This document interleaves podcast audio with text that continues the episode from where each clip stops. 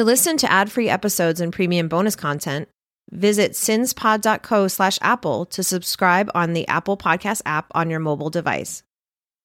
Hey, listeners, we want to hear from you. Head over to our fan list page and send us your questions, leave us voicemail, or subscribe to ad-free and exclusive bonus content. Visit fanlist.com slash sins and survivors to connect with us today. The following episode discusses topics related to domestic violence, including detailed accounts and descriptions that some listeners might find distressing or triggering. Listener discretion is advised. In part one of episode 8, we cover the beginning of Gary Dotson's story. Gary was found guilty of raping Cathleen Crowell in 1979. Six years later, Cathleen recanted her testimony, saying she was never raped at all, and she made the whole story up because she was afraid she might be pregnant at 16. She was afraid this would blow up her life with her foster family. Cathleen did a media tour to apologize to Gary, to prove his innocence, and to try and have him released from prison. Gary was granted an evidentiary hearing in April of 1985 and had a taste of freedom as he was out on bail pending the hearing. Despite Cathleen's attempts to persuade the judge, he refused to accept Cathleen's new testimony that she had lied in 1977. Gary's hopes of being released from prison were crushed.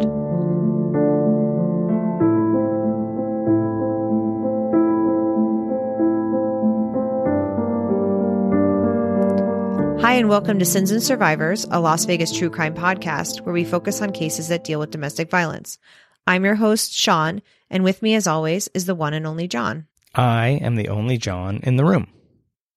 For these two episodes, we're kind of stepping out of where we, the kind of cases we normally cover. But this is part two of Gary Dotson's story, and we pick it up with Judge Samuels revoking Gary's bond at the conclusion of the evidentiary hearing and sending Gary back to prison. This decision by Judge Samuels had an immediate backlash and there was a serious public outcry. 70,000 people signed a petition that the governor of Illinois, James Thompson, release Gary Dotson and calls, faxes, telegraphs started arriving at the prosecutor's office. They definitely had an effect because Governor Jim Thompson was swayed by what the people were saying. And he saw Gary Dotson as a way to garner some good publicity at the time, uh, Governor Thompson was dealing with some very bad press after his administration had mishandled a serious salmonella outbreak where multiple people died and more than 17,000 fell ill. So the governor decided that he was going to grant Gary a clemency hearing. And he decided that he himself would preside over the hearing, becoming the first governor ever to do so. And it's important to remember that in the mid 80s, Cable TV was growing in popularity, but it was still pretty young. At the time, CNN was known as the cable news network. Court TV was not created until 1991. However, the popularity of showing the Klaus von Bülow attempted murder trials on TV had gotten high ratings on networks like NBC and CBS. Um, people, the press describes people replacing their daytime soap operas with watching the trial footage instead. And the whole thing was an absolute media circus. And this happened well before cases you've probably heard about or remember, like Casey Anthony or OJ. Cathleen campaigned hard for Gary's innocence. She spent most of March and April of 1985 sharing her story on TV morning shows and on Phil Donahue, who was huge at the time people were definitely talking about the case. And on April 24th, 1985, Cathleen even gave testimony before the U.S. Senate subcommittee on juvenile rape victims and again apologized and asserted Gary's innocence. She herself wrote an article published in People magazine called Trying to Make It Right, and her photo was on the cover of that issue. Governor Thompson definitely saw this as a chance to get some publicity nationwide, and one columnist for the Chicago Tribune later described him as being the ringmaster of this media circus. More than 150 reporters, both print and broadcast journalists, covered the hearing. CNN, the cable news network, mm-hmm. Broadcast the hearings live and reached 32 million households nationwide. The local CBS station preempted all of its scheduled programming to do a live broadcast of the hearing. It's reported that Thompson, a former prosecutor, really put on a performance in front of the cameras and the crowded hearing room. He grilled witnesses, discussed the evidence, and caused the audience to gasp as he held up Cathleen stained underwear. Circus. He also tried to cross examine Gary, being very condescending to him. He made inappropriate jokes about Gary drinking hooch in prison, and he was extremely patronizing to Gary, at one point asking if he would be a good boy if he were granted clemency. At the end of the three day hearing, the Illinois Prison Review Board voted unanimously to deny Dotson clemency. However, Thompson commuted Dotson's sentence to time served, but also claimed that Gary's trial had been fair and that the evidence of his guilt was stronger than ever. He was able to have it both ways, letting Gary out of prison, but doing it by avoiding having to admit that the justice system in Illinois had been wrong. This wasn't a pardon or an exoneration, just early parole for Gary.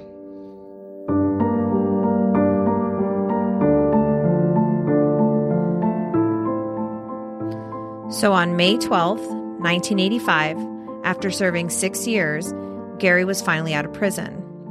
According to the Spokane Chronicle, Gary's face lit up when he walked into his family's home. 25 people, friends and family were there to celebrate with him. His brother John said, quote, I missed him and I love him and I'm glad he's back, unquote. A sign on the door of the house said, Gary Dotson is innocent and loved and welcomed back home by his family and friends. Gary said he just wanted to sit down and relax. His sister Debbie said he was home and he was happy. Cathleen continued her media tour and but began making appearances with Gary. She apologized on the on the Today show to Gary's mother and asked for her forgiveness. Gary also appeared with Cathleen on the Today show telling Jane Pauley that he wasn't angry with Cathleen. He was angry and frustrated with the system. Cathleen and Gary also appeared on ABC's Good Morning America and on the CBS Morning News Show. A particularly infamous and inappropriate incident happened on CBS. Phyllis George ended her interview of Cathleen and Gary by asking them to shake hands. They both offered a weak handshake, and then Phyllis asked, How about a hug?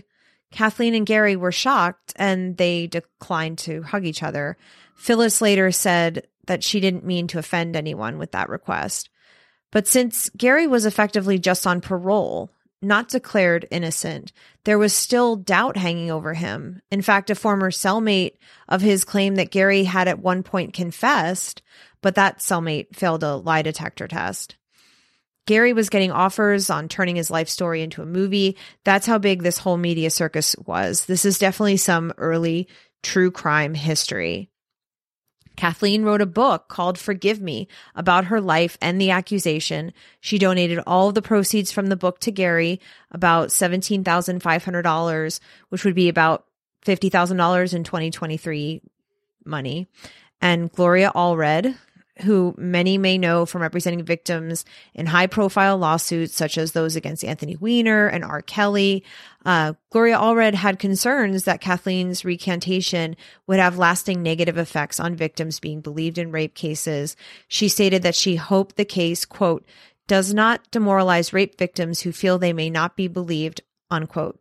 The Me Too movement didn't happen until 30 years later. And in the meantime, the justice system and the court of public opinion definitely still struggle with issues such as victim blaming and believing accusers in rape cases and in domestic violence cases too.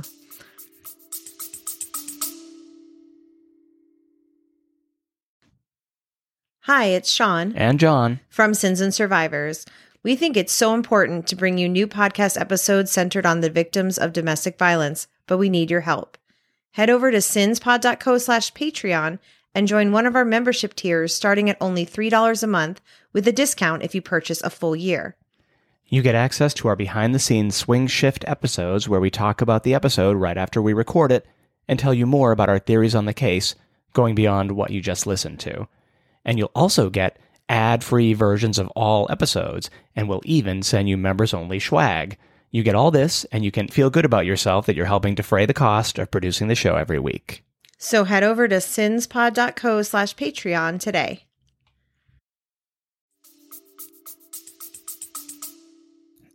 As we mentioned in parts one and two of our coverage of Camille's case, Gary met the woman who would become his first wife, Camille Dardanes, during his clemency hearings.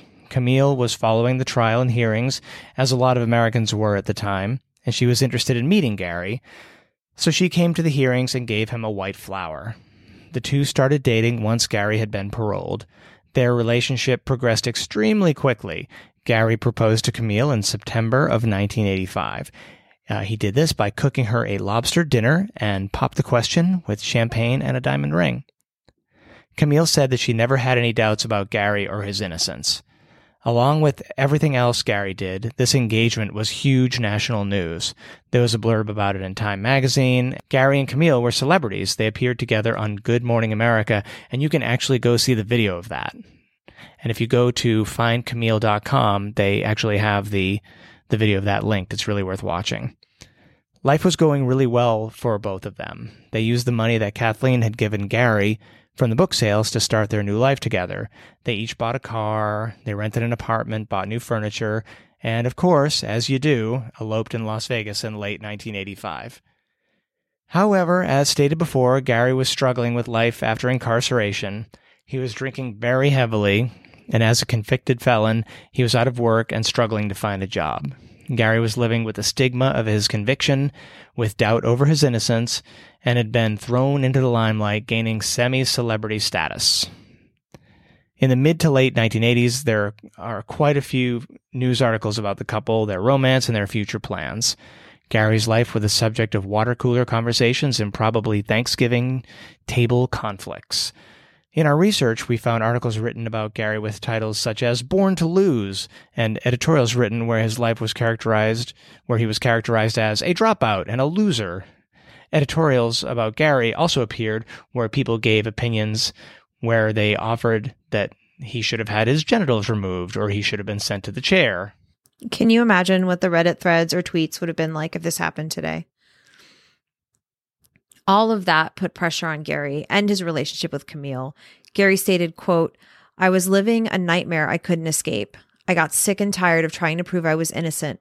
So I crawled into a shell and then I didn't know how to get out of it, unquote.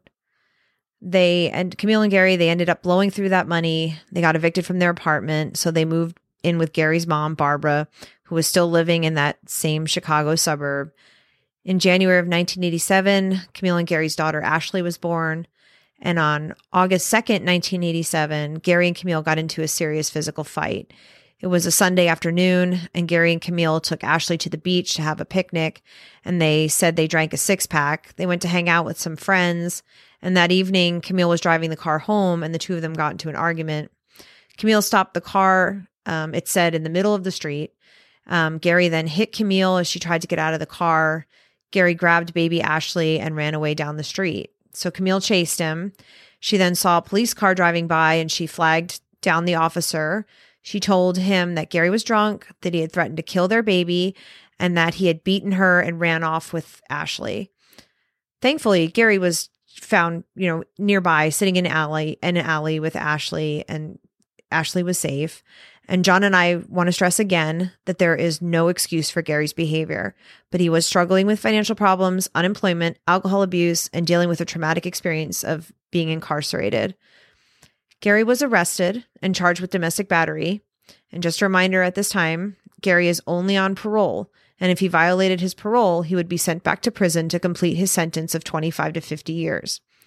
His hearing was set for August 27th, and he was held without bail pending the hearing. During that hearing before the parole board, Gary testified, quote, I said I'd kill the kid before I let Camille take her away, unquote, and he admitted to drinking a lot that night. Camille would not testify against him, however. She said she didn't want him to go to jail for what had happened. Even without Camille's testimony, the parole board revoked Gary's parole on September 4th, 1987. The remaining 16 years on his sentence were reinstated. So, interestingly and sort of shockingly, Governor Thompson comes to his aid one last time. On December 24th, 1987, the governor decided to release Gary again for what he called one last chance. I find that interesting too.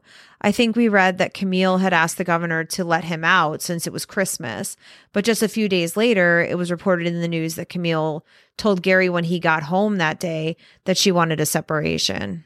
And on December 26th, 1987, Gary got into a fight at the Zigzag Lounge after he refused to pay for his food.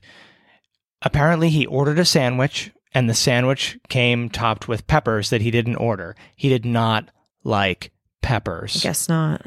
He pushed the 67 year old cook, a woman named Mary Slaughter, and he then punctured or cut her hand somehow with what was reported as an unknown object.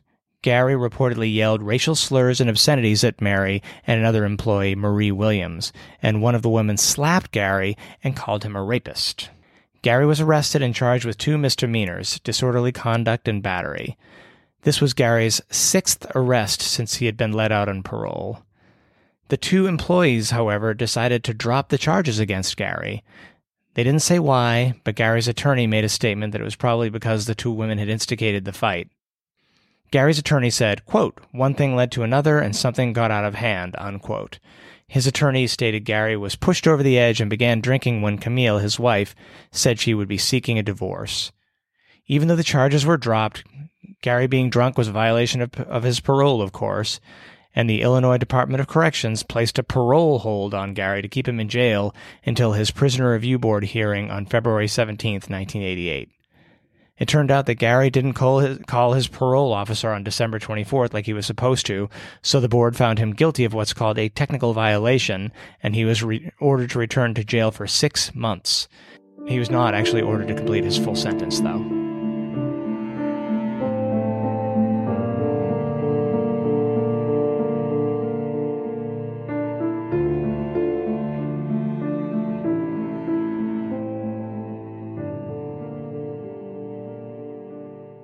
We're just going to take a quick break and hear from our friends over at Missing Magnolias about their awesome podcast, which you should subscribe to right now.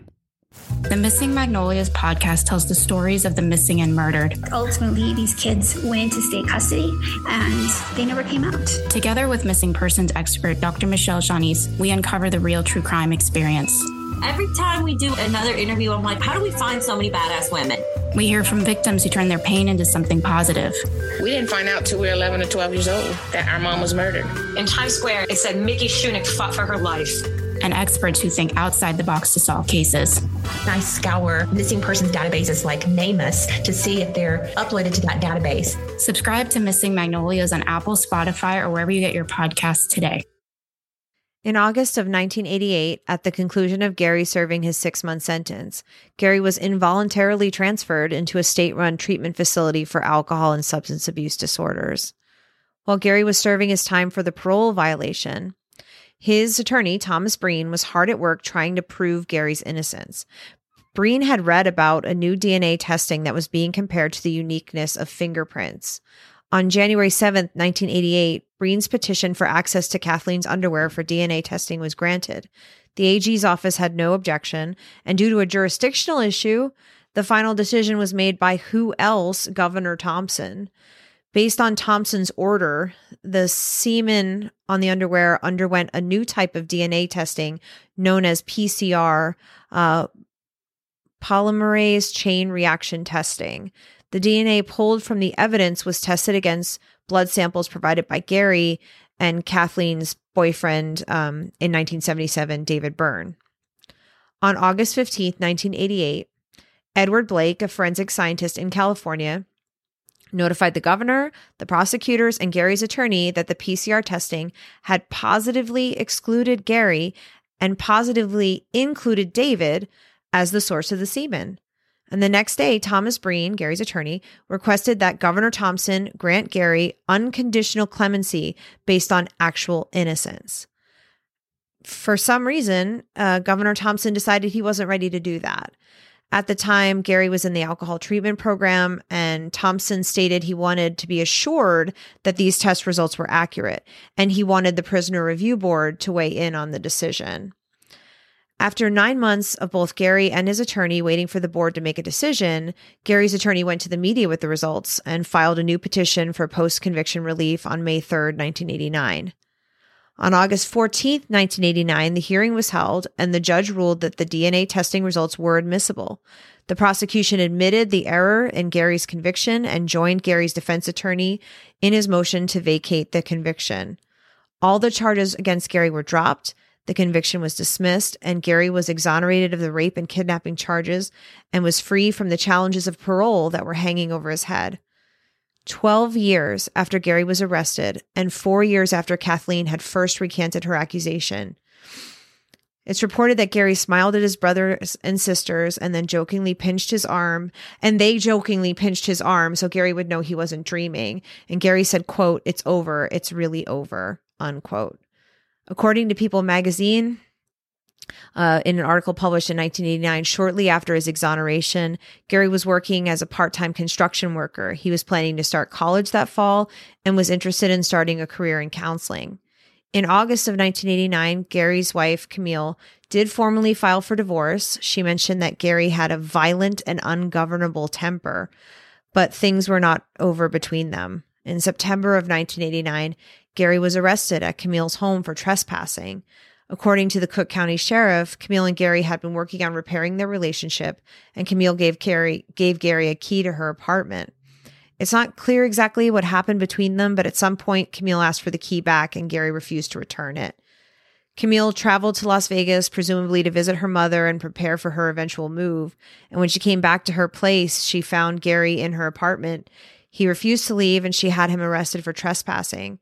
Gary posted bail, and during the October 6, 1989 hearing, the charges against Gary were dropped because Camille was nine minutes late to the hearing.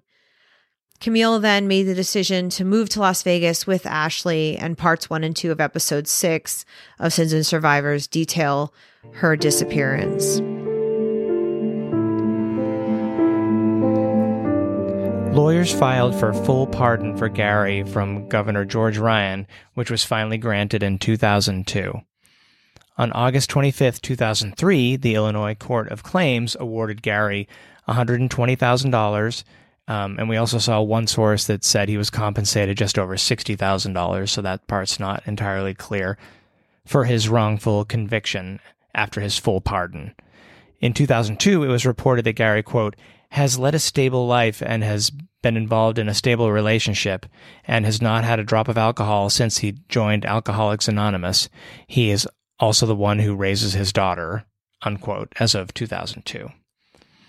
At this time, Gary was living in the south suburbs of Chicago but was unemployed from working construction due to a disability requiring a hip replacement from a 2002 article. His daughter Ashley is still actively seeking her missing mother, Gary's first wife, Camille. Cathleen Webb passed away in 2008 at the age of 46 after a six year battle with cancer, leaving behind her husband and four children. At the time of her death, Gary was reported to be living a quiet life in the Chicago suburbs, trying to stay under the radar and wanting to put all of this behind him. As we mentioned, Gary's case made history as he was the first person ever exonerated using DNA evidence, which we all see now as the standard for proving guilt or innocence. Since Gary's exoneration in 1989, according to the Innocence Project, guess how many wrongly convicted people have been exonerated based on DNA tests? Since 1989? Since 1989. Mm, 200? More. 300? 375 Oh. wrongly convicted people. Um, the average age of those people when they were convicted is 26. The average age at exoneration is 43. Wow. How many total years do you think these people have served? the wrongly convicted people? Yes. Mm, well, you said there's 375, so I would say mm, 3,000? 5,284 total years Wow. served by these people. 69% of the convictions included eyewitness testimony.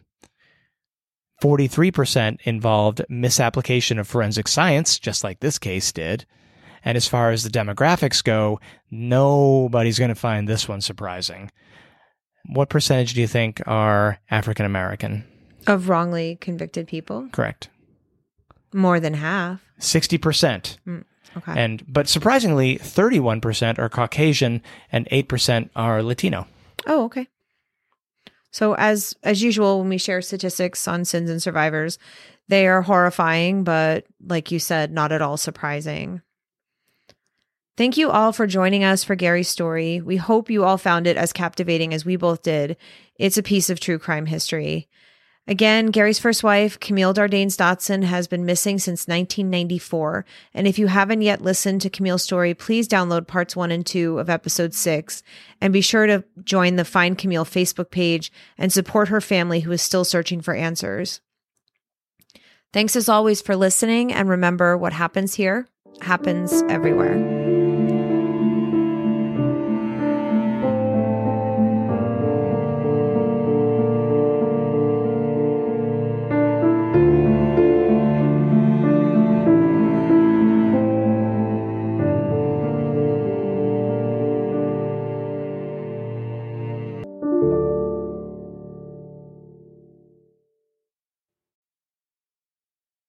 Thanks for listening. Visit sinspod.co slash subscribe for exclusive bonus content and to listen ad-free. Remember to like and follow us on Instagram, Facebook, TikTok, and threads at Sins and Survivors. If you're enjoying the podcast, please leave us a review on your podcast platform of choice. You can contact us at questions at sinsandsurvivors.com. If you or someone you know is affected by domestic violence or needs support, please reach out to local resources or the National Domestic Violence Hotline. A list of resources is available on our website, sinsandsurvivors.com. Sins and Survivors, a Las Vegas true crime podcast, is researched, written, and produced by your hosts, Shaun and John. The information shared in this podcast is accurate at the time of recording. If you have questions, concerns, or corrections, please email us. Links to source material for this episode can be found on our website, sinsandsurvivors.com. The views and opinions expressed in this podcast are solely those of the podcast creators, hosts, and their guests. All individuals are innocent until proven guilty. This content does not constitute legal advice. Listeners are encouraged to consult with legal professionals for guidance.